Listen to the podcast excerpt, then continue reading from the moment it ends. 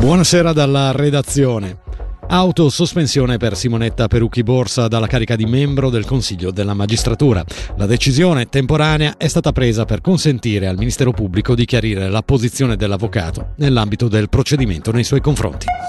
Ci sono elementi che permettano di escludere che persone residenti nel nostro cantone siano legate a Jung e Tat?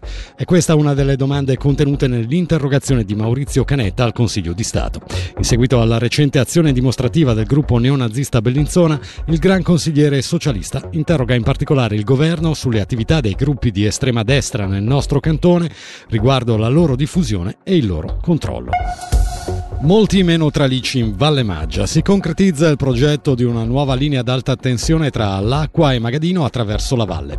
L'Ufficio federale dell'energia ha pubblicato oggi la bozza della scheda di coordinamento e fino alla fine del mese i comuni, le associazioni e i privati hanno la possibilità di esprimersi in merito. Il servizio è di Michele Sedili. Il progetto, collegato a quello che riguarda il comparto tra Airolo e Lavorgo, mira a un miglioramento della capacità e della sicurezza del trasporto e della produzione di energia idroelettrica della Valle Maggia, precisa l'Ufficio federale dell'energia in una nota odierna. Stando alle autorità federali, lo smantellamento della linea odierna dovrebbe inoltre consentire dei significativi miglioramenti paesaggistici. Tra le aree a trarne beneficio, con lo smantellamento di decine di chilometri di tralicci elettrici, figura l'Alpezzaria, una zona palustre di importanza nazionale, il Campo Lungo, la zona del Cristallina e alcune aree insediative della Valle Maggia e dell'agglomerato locarnese. La soluzione presentata, si legge nella bozza, permette di migliorare lo sfruttamento delle centrali idroelettriche offrendo uno sbocco supplementare della produzione ticinese. Aumenta il numero di prede cacciate in Ticino nella stagione di caccia alta che si è appena conclusa. Sono 1800 cervi, 600 cinghiali e camosci, più di 400 caprioli.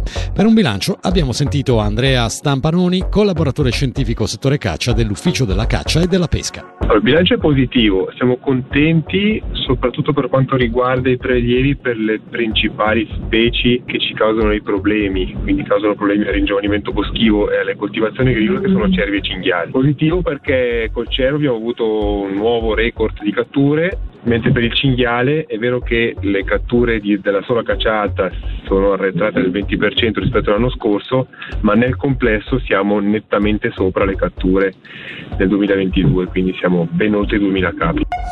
Le manifestazioni di protesta della curva sud per i prezzi troppo alti e la volontà di boicottare la trasferta alla Gottardo Arena dei tifosi ospiti ha spinto l'Ambrì ad abbassare il costo del biglietto per le tifoserie avversarie così come per i bambini.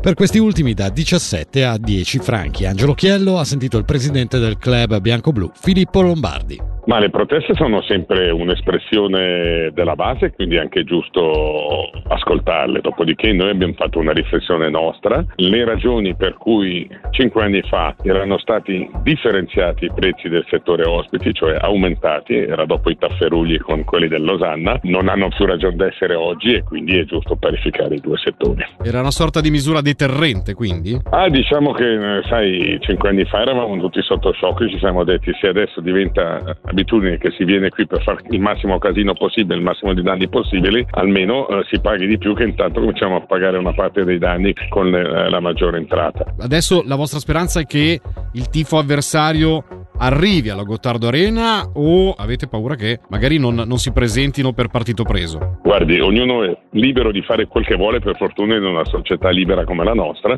e ciascuno sceglierà la sua strada. Una stella se ne va, ma ne arrivano due. Questo in estrema sintesi il Ticino nella guida Michelin 2023 per la Svizzera, presentata oggi. L'osteria dell'Enoteca Losone e l'osteria Enoteca Cuntita a Castel San Pietro sono le due nuove stelle della cucina ticinese. Perde la stella il principe Leopoldo di Lugano. Sono quindi ora nove i ristoranti stellati nel nostro cantone per 11 stelle complessive, grazie ai due ristoranti doppiamente stellati di Ascona, Lecco e il Labrezza. Mentre l'informazione di Radio Ticino riprende domattina a partire dalle 6, tra poco vi proporremo la prima puntata dello speciale elezioni di avvicinamento alle federali del 22 ottobre. La redazione di Radio Ticino ha intervistato individualmente tutti gli 11 candidati ticinesi al Consiglio degli Stati per porre domande sui singoli programmi elettorali e fornire così agli ascoltatori tutti gli strumenti necessari per esprimere il voto di rinnovo delle Camere federali. Stasera, nella prima puntata, sarà presente il candidato per il centro Fabio Regazzi. A tutti gli ascoltatori un'ottima serata.